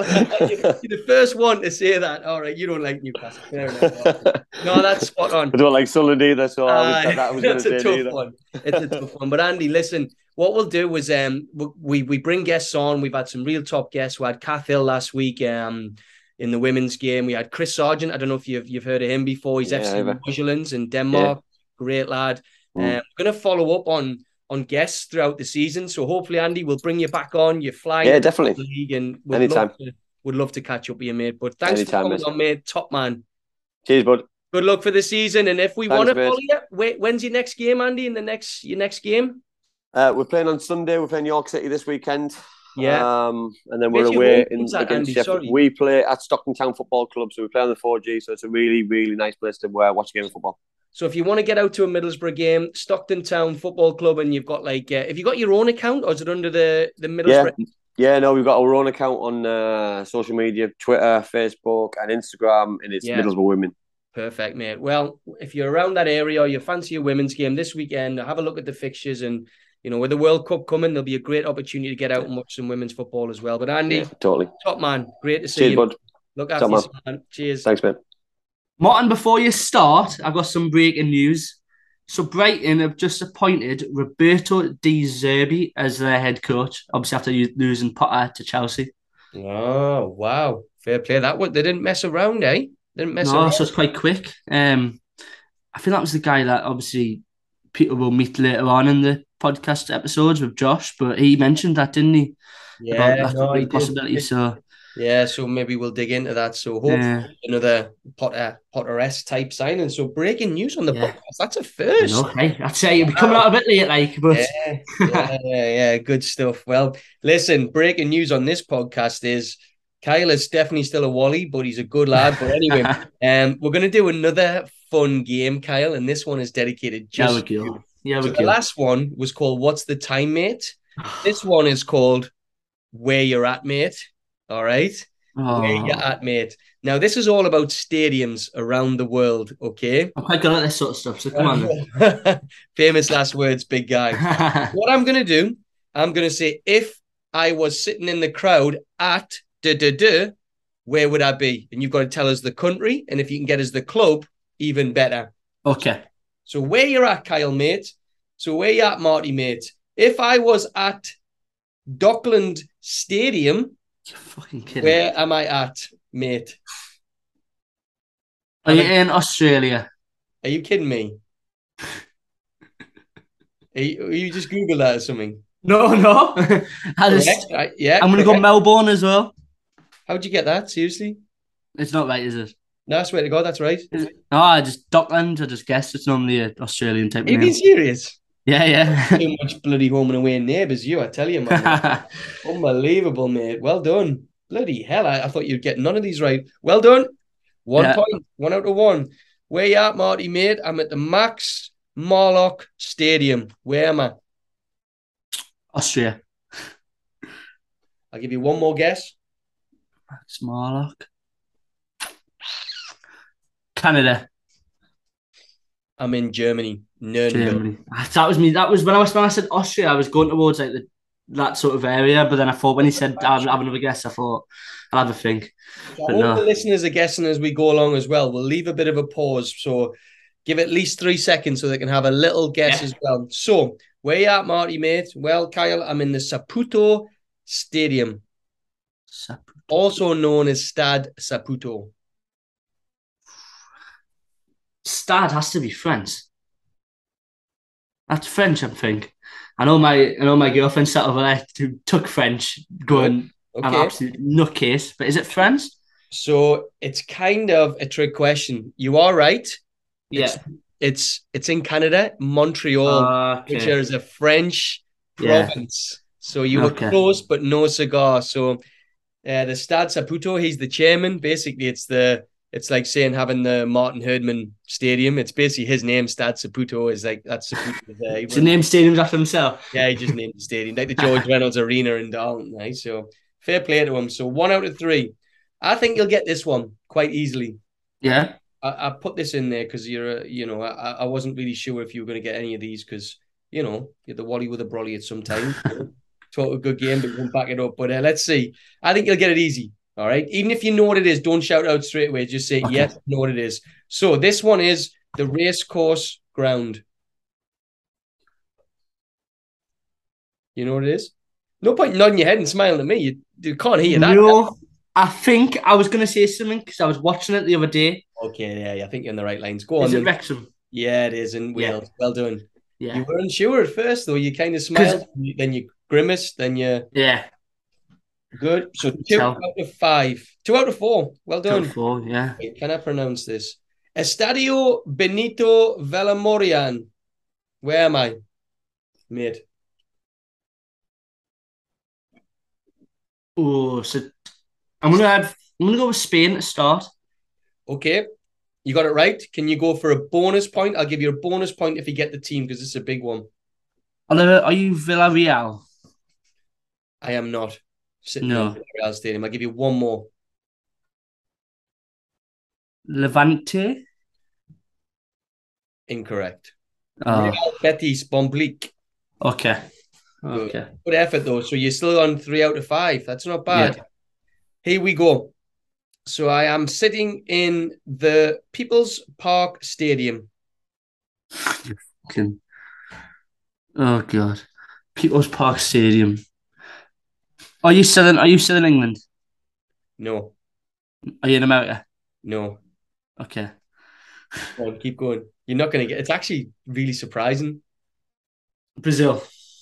No, I'll tell you. We're, you're actually sitting in Germany, in Hamburg, sixty thousand state of the art stadium Really? in Hamburg. Rigged, Really? rigged. Yeah. Yeah. I said really? I said Oh, really? rigged. I'm like, no, no, I haven't rigged it, mate. It's definitely I typed it into Wikipedia, mate. So, um, number seven. So you've got is it four out of six or three out of six? Three out of Three six. out of six, so fifty Three out of percent six. so If far. you can get if you can get four out of eight, I'd be really happy. Well, Yeah. I'd probably give a toss, but I'd be, it'd be good. I've got one Right. for you at the end, don't worry. I've Oh, already thought one for you. Right. Okay. So I've got uh, you know, listen, the this one I think you're gonna get. I think you're gonna get, but the Bet three six five Stadium. Oh, who's sponsored by them? So where's it? Um, Where's it at first? Can you do it on a rainy night Ah, in. Stoke? Okay, I'll give you one and a half points. Yep, Stoke City. Well done. Yeah. I- do you know what, mate? I don't think I would get that. What did it used to be called? Stoke City Stadium. Britannia. Used to be called the Britannia. The So I always remember Halloween, Denver boss, go to Hatwick at the Britannia on a cold rainy night. in Stoke City. Well done, mate. Yeah. Well done. That's a good one. Okay, so last one. This one's a big ground, a big stadium. Let's see if you get it. Estadio Monumental. If you get this, you'd be over 50%. This would be fantastic. Stadio Monumental. Uh, Argentina Ooh, or Uruguay? correct. Cor- which one Uh, do you want to Argentina. go for? Uruguay. Argentina. Yeah, yeah, yeah, Argentina. yeah. In the Argentina. Okay. So give us the team then. I'll give you. River a- Plate. Well done, son. You're actually really good at this. I might do this one again. So you got Five Geography. out of thank- eight. I, I Yeah. wouldn't have. I probably wouldn't have got. I would have got. Well, the fact that I wrote the questions, I still probably wouldn't have got all of them anyway if you'd asked us. So them. this might be the team's nickname, and it might I might give you the last answer, but it's one of the one stadium that before before I do die, I'd Yeah. want to I need to go see. Mhm. I think it's a nickname, the Bomber, Okay. the Bomber Stadium. Palmer Stadium. Give us one second. Alexa, where is the um the Bomber Stadium? Now I'm going to be really controversial here. No, I don't even know if I'm going to say this country. That's going to be really naughty if I said that. yeah, please don't. Right. Okay. um, I'm not going to say that country. Oh God, I've got. Um, is it obvious, Kyle? Is it like a Europe? Is it I'm just European? gonna check it. Is it European? No, it's not. Is it South South America? Yes, Oh, I'll say Brazil then. it's. I'm just double checking it, but it was off the top of my head, and I'm not I'm sure if I've got the right nickname. I'm going to say one of these, one of these: Brazil, Uruguay, Paraguay, Argentina, Venezuela, or Colombia or Peru. One of those, mate. Honestly, it's one of those. Am I right? I it's Argentina. Yeah, I thought so. I knew it. So it is it, the nickname for the so it's actually called the La Bombonera, which is the bomber. Mm. I would have probably bloody got that. Sorry, I was having Yeah. he said that. I might have got that. The Lomba Balabinero. So it is Bona, it's Boca Juniors in Buenos Aires, which is the one stadium that I would look to witness. If you'd said that, atmosphere. because I was looking at the at, uh, famous places, and it was the Estadio Monumental or La, La Bombonera. They were the two I was going to choose. Boca yeah, yeah. yeah. Okay. So it's like they're big, obviously big rivals, absolutely hate each other. So to go to River Plate v Boca Juniors game would be an absolute Why don't we go and go on opposite teams, and then you know I'll go in a Boca shirt. Tin each other. You can go as uh. I I'll wear me. Yeah, Uh, yeah, you never know when, when this podcast gets massive and we've got a million listeners. yeah, Maybe that might be a special. We Yeah, go visiting all these, definitely happening. I maybe in the next couple of months. I all them fans. go visiting all these stadiums. That'll be the special. So no, no. I always like to throw that in. I quite like that bit, and hopefully the listeners are like guessing at home as well. But um, Yeah. Good stuff, guys. Well done. Five out of eight. That's not bad, mate. That's not bad. So Not bad. what we're gonna do now? We're gonna move into a hot topic now. Obviously, with the Queen passing, as um some of the games were cancelled, and we we talked about some certain things around. Should we talk about games being cancelled? But we really didn't think it was going to be quite respectful to do that. We just want to move on from from that and let it let the let that happen. And what we want to talk about is obviously our country still. So we want to talk about the England squad because it did derive a lot of debate. I'm going to quickly run through the whole squad really Yeah. quickly, really quickly, and you're going to pick out some names. I've got some written down here, but let's go. So there's a couple of injuries, but Dean Henderson, Nick Pope, Aaron Ramsdale, Arnold, Chilwell, Coady, Eric Dier, Guehi, James, Maguire, Shaw, Stones, Tomori, Trippier, and Walker make up the defense. Now the midfield is light.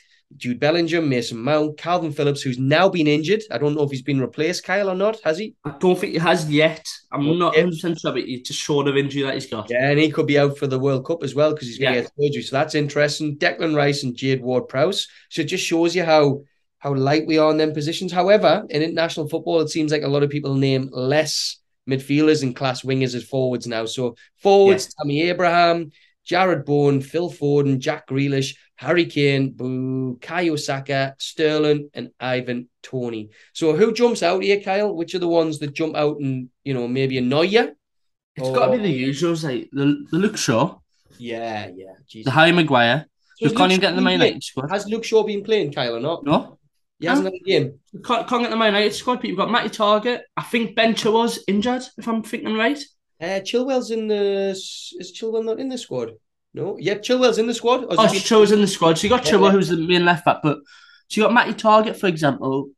Even probably could throw Lampy in there, who can play left back. Well, Trippier can as well, can't he? Trippier can Yeah, play. yeah, but it's like, what have people got to do to get in the squad? And if you're not playing, you shouldn't be in the England squad. You haven't been the best player for the national team. But the Harry Maguire debate is Harry Maguire is good for England. no one can doubt that. Which is exactly the Would same. argue that then, Kyle? Would you not argue that decision? You're kind of like, yeah, it makes sense. He's good for England, so I'd probably say it makes sense.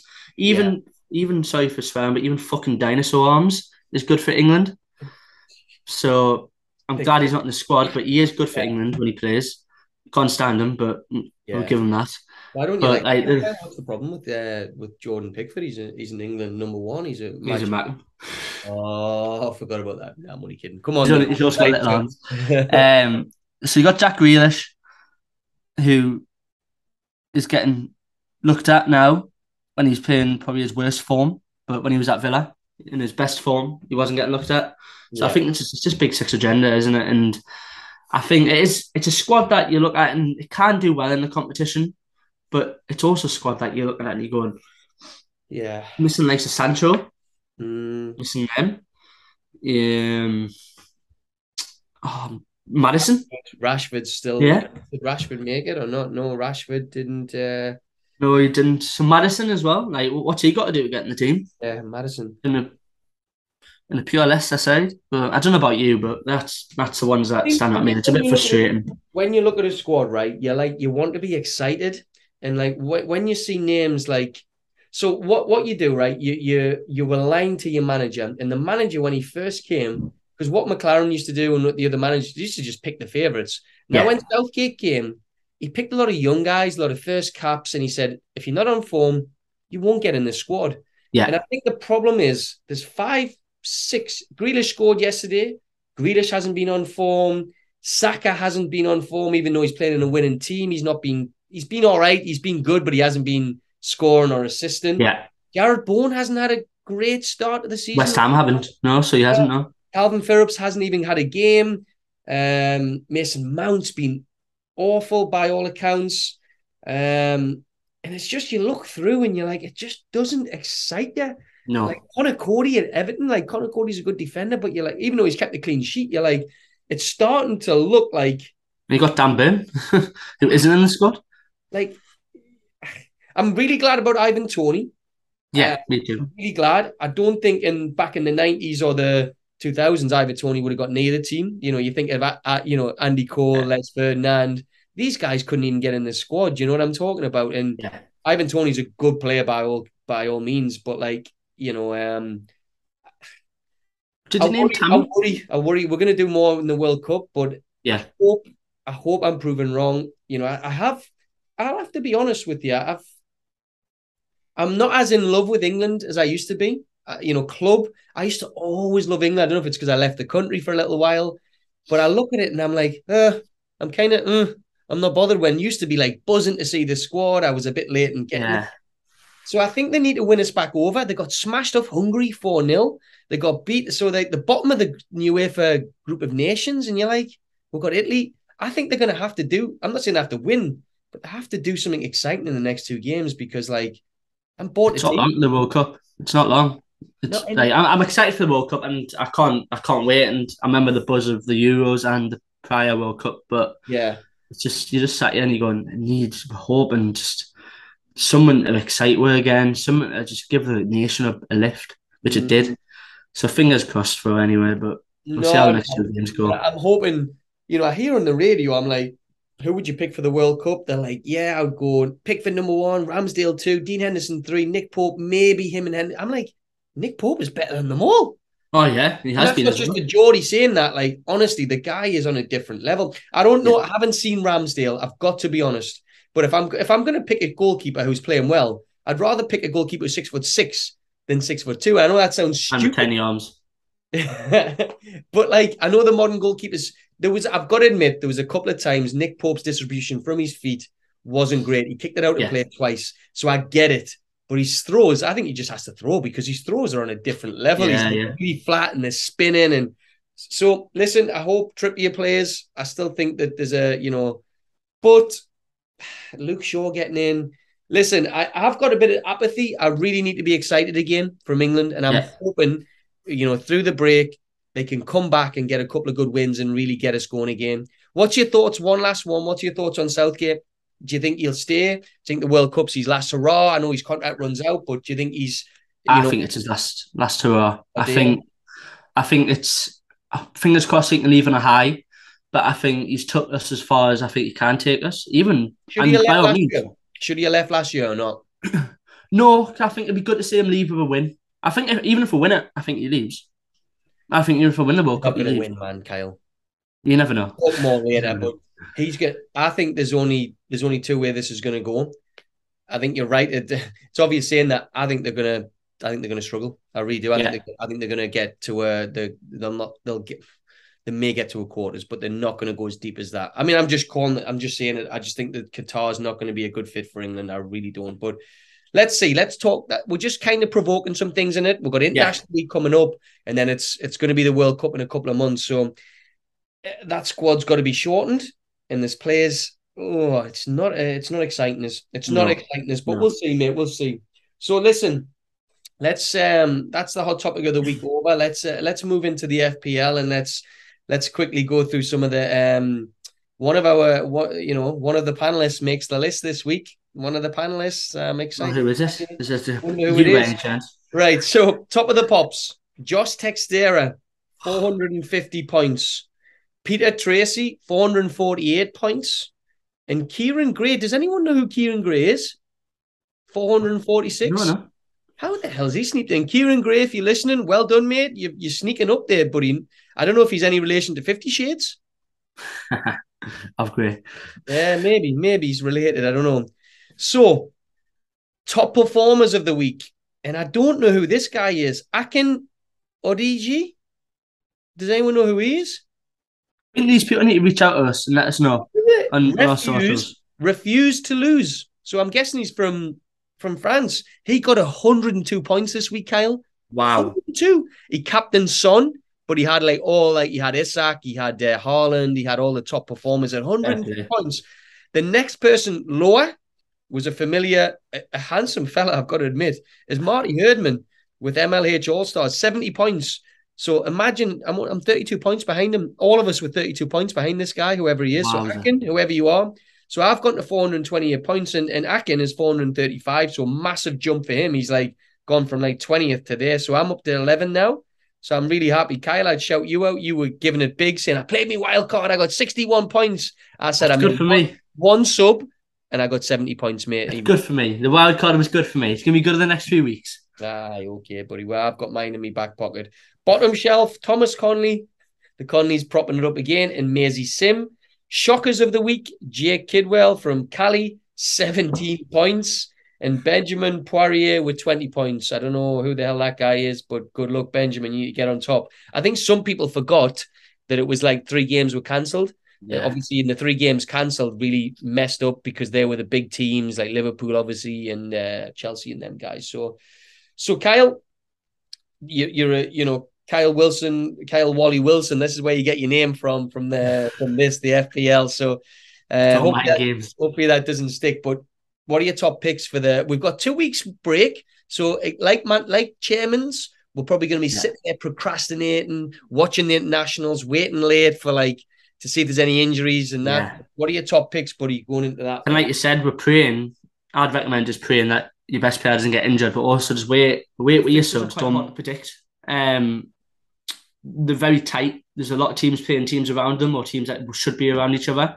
So I'd probably go with Newcastle players against Fulham. That could be a shout. And Man City play Man United. So I'd go with any Man City player. Erling Haaland, Kevin De Bruyne. And the final one, the shout out of the week, goes to Saliba, who I think is a must have as a defender. Are Arsenal going to keep it up, Kyle? I think they can. I've got hard, I've got hard fixtures coming up, by the way, Yeah. but I think they could. Okay. So you you you're putting you you're hedging your bets on Arsenal and Yeah. uh, some Newcastle players. Good lad. Yeah, Right, Kyle. So, um, listen, um, have you say it was really good last week. We did a um left-footed eleven. We had some great shouts from Alan McLean again, our top listener from um, Northern Ireland. We had Jake Kidwell, Chris Clark. We had a few randomers, but our best one was uh, from Dan Brown. We always give a shout out to this lad, Dan Brown from USA, Chicago, but originally from Ponteland. I, I think I'm right in saying that. Um, Mhm. but he had two teams. He had Thunder Bastards 11 and he had Left Foot 11. So I let him kind of retweet it and put it out. But he had a mixture of like absolute people who could rocket it. Danny Agger, like uh, I think Jorgen Albertz from Rangers got a shout. We had Rivaldo. We had some, you know, beasts who could just smash the ball, like uh, Adriano from Inter Milan back in the day wow. you know, and then the usual suspects, Carlos, uh, Maldini, you know, Hadji was in there, you know, Messi, these type of players. So all the all the main guys were mentioned. So this week, what we're gonna do, because I'm quite a miniature type of guy, I'm five foot seven and three quarters. I would say call myself five foot eight. We're, we're gonna go for a miniature eleven. We're gonna go for the smallest eleven. Now this can be any position you want but it's the smallest players in them positions, okay? So in a 4-4-2, 4-3-3, 3-5-2, whatever you want to do. But I would say an outfield player has to be Kyle, where are we going? Five foot eight or five foot seven? Five foot Five eight. foot eight. We'll give them, we'll give them that little bit of help back. Jesus Um, Christ. I am a midget, basically. Is that what you're trying to Yeah, say? yeah. That's, that's only as I said it. Just All right. you can't put yourself in your team either, Martin. So my, my joke is in China or Japan, I would actually be above average height. So I'm actually a giant in them places. So um, in England, it's just that I'm just you know geographically you know short. You know it's a problem. You know it's a pro- it's the geographics. You know should have been in, in them areas. So guys, that's That's the only rule. If you're a goalkeeper, what's the highest we can go? 5'10, 5'11, 5'10. We'll go five eleven. We'll go. We'll go five. Under six foot. I'd- Under six foot. For, yeah, yeah. under six foot, I think, because if you're under six foot as a keeper, you're either Jordan Pickford or a midget. Oh my god. So I'm gonna keep calling, keep Jordan, keep calling Jordan Pickford out as much as I can. Yeah. yeah. So no miniature eleven, and uh, you can't put me in because I never played at a decent level anyway, apart from the pub football. So, right. So we all know what happens here to finish off the show. It's been a good one again. Great interviews, great guests, great crack, and even Kyle actually showed some knowledge today. Five out of eight. Once, you're at, once. Jesus, no wonder he's on this podcast. Thank God in the end. But what we're gonna do, we're gonna pass you over to Candy, the main man who's got that beautiful dulcet tones. Over to you, Candy. Life is like looking for your phone. It's normally in the palm of your bastard hand. Is that it? That's it. Went funny today. Went funny. Not mythical. Went funny. right, guys. Thanks for a great show. Take care. This Friday on the People's Football Podcast, we start a brand new series called the Friday Night Fan Night. This will be a series where multiple supporters will go head to head to see whose team can come out on top. Stay tuned, it's going to be exciting.